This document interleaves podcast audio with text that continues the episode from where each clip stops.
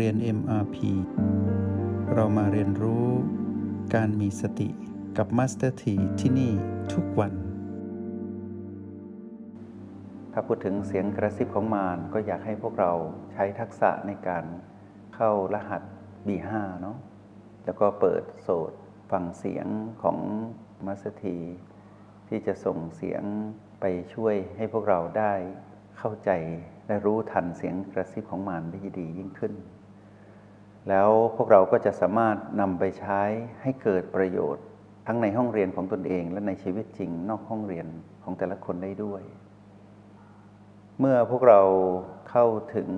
B5 ได้ก็จงอยู่ตรงนั้น แต่ถ้าแตะ B5 แล้วไม่ค่อยติด ก็ขอให้อยู่ใต้ประตู อยู่ใต้ประตูแล้วยังหลุดอยู่ ก็ขอให้อยู่ที่ประตู อยู่ประตูแล้วยังไม่ค่อยแนบแน่นมั่นคง ก็ถอยกลับมาที่ B2 แล้วก็ไปต่อนะ ใช้ทักษะในการจูน B2 เพื่อให้เราตื่นรู้อยู่กับการแตะประตูตอนหายใจเข้า แล้วก็ไปแตะ B5 ตอนหายใจออกของ B2 ที่เราปรับเรียบร้อยแล้วนะ B2 ของพวกเราต้องปรับ ปรับเพื่อให้เราได้ใช้ประโยชน์จาก B2 มาทำให้เราเข้าถึง แต่ละจุดปัจจุบันที่เรายังเข้าถึงได้ไม่ค่อยดี ถ้าหากเรายังเข้าถึงจุดที่จำเป็นต่อการเรียนรู้ยังไม่ได้ ต้องฝึกต่อ แต่ก็จะเป็นเครื่องหมายบอกให้เรารู้ว่าเรายังต้องเรียนรู้อีก สิ่งนี้แหละที่เรียกว่าพวกเราต้องเป็นผู้ใหม่อยู่เสมอ ฝึกแล้วฝึกอีก ใช้งานแล้วใช้งานอีกในรหัสแห่งสติ เพื่อให้เกิดความคล่องแคล่วจนกลายเป็นผู้เชี่ยวชาญ เป็นปรมาจารย์ด้านสติที่สามารถเอาพลังแห่งสติมาอบรมบ่มเพาะสร้างความเป็นผู้ที่รู้เท่าทันมารให้กับตนเองได้ดียิ่งขึ้นเนาะ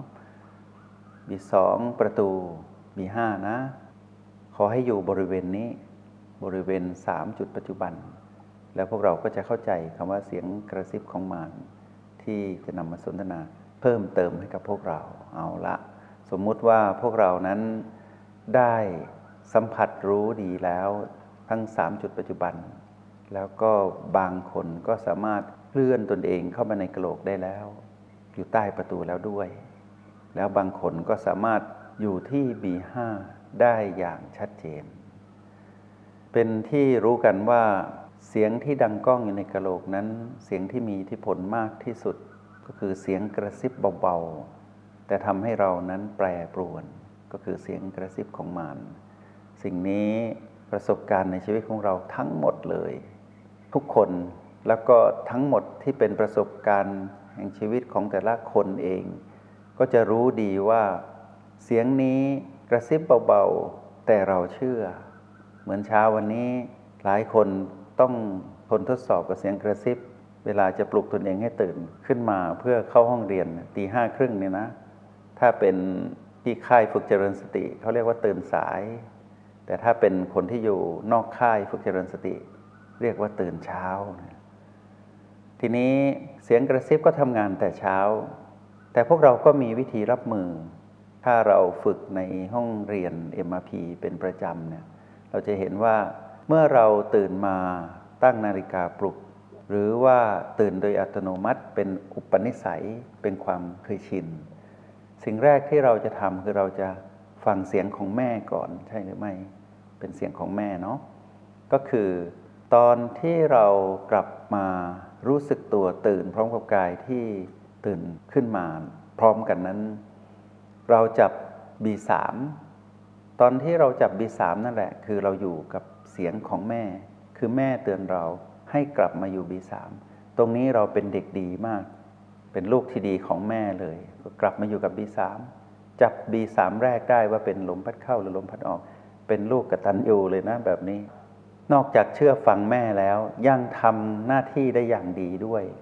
เป็นผู้มีปฏิภาณไหวพริบ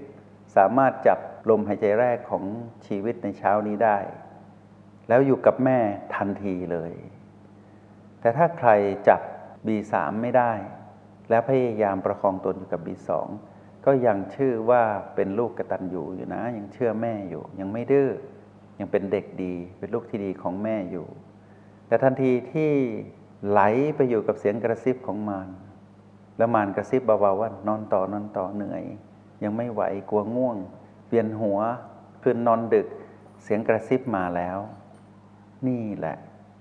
เสียงกระซิบของมารที่ทำงานอย่างดีตั้งแต่เช้า แล้วก็ทำหน้าที่อย่างนี้มาตลอดเวลาเท่าที่เรานั้น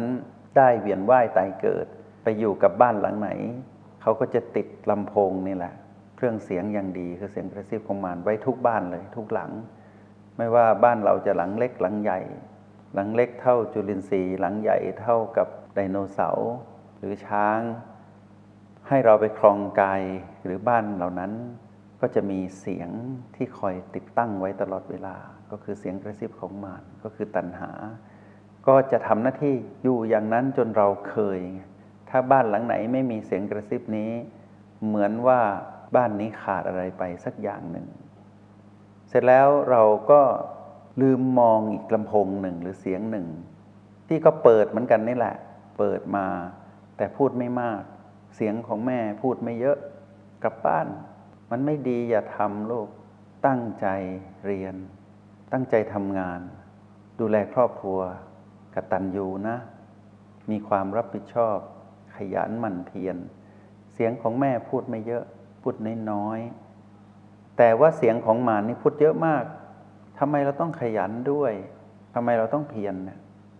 เราก็ว่าเราดีแล้วนะ เราก็ฝึกมาเยอะแล้ว ทำไมเราต้องมาภาคเพียรอะไรอีกเยอะแยะมากมายทำไมเราต้องเข้าห้องเรียนโน้นห้องเรียนนี้ ต้องมีออนไลน์ด้วยหรือ หรือว่าฝึกแค่นี้ยังไม่พอ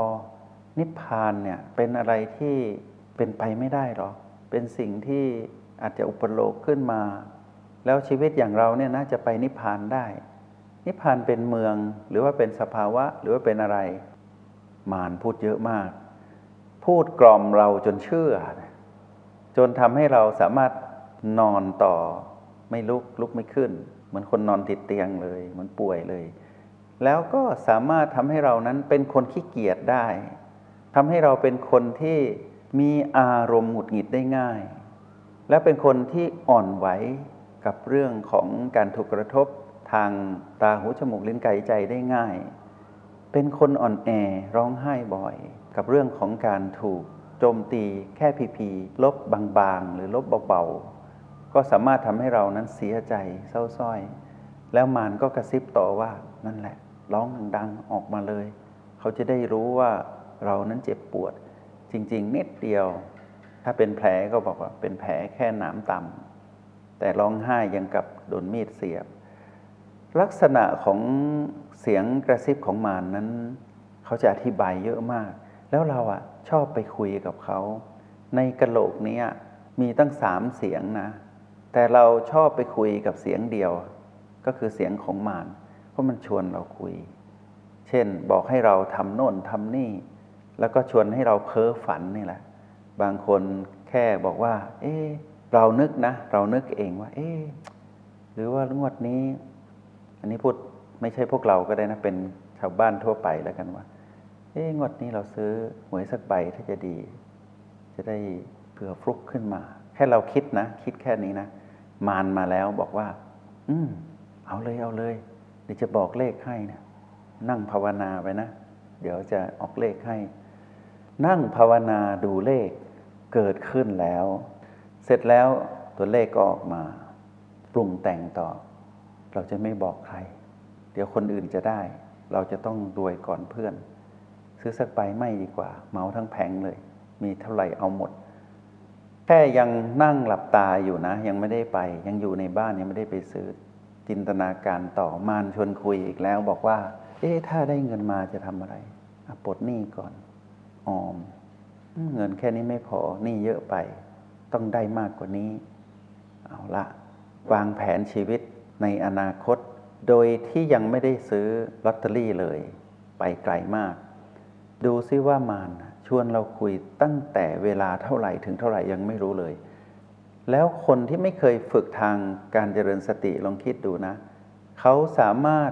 ฟังเสียงกระซิบของมารคุยกับมารอยู่ตั้งแต่วันที่สองอะจนถึงวันที่สิบหกอะพอถึงวันที่สิบหกตกใจมานชวนคุยต่อ เอาใหม่ เอาใหม่เชื่อเถอรอบนี้ยังไม่ถึงคิวเรารอบหน้า แล้วก็ชวนเราคุยต่อตั้งแต่วันที่ 17 จนถึงวันที่ 31 สิ้นเดือน จนถึงวันที่หนึ่งวนเวียนอย่างเงี้ยตลอดเดือนเลย เป็นไปได้ยังไง ผู้ขาดสติต้องอยู่กับเสียงกระซิบของมารอยู่อย่างนี้ จงใช้ชีวิตอย่างมีสติทุกที่ทุกเวลา แล้วพบกันใหม่ ในห้องเรียน MRP กับ Master ที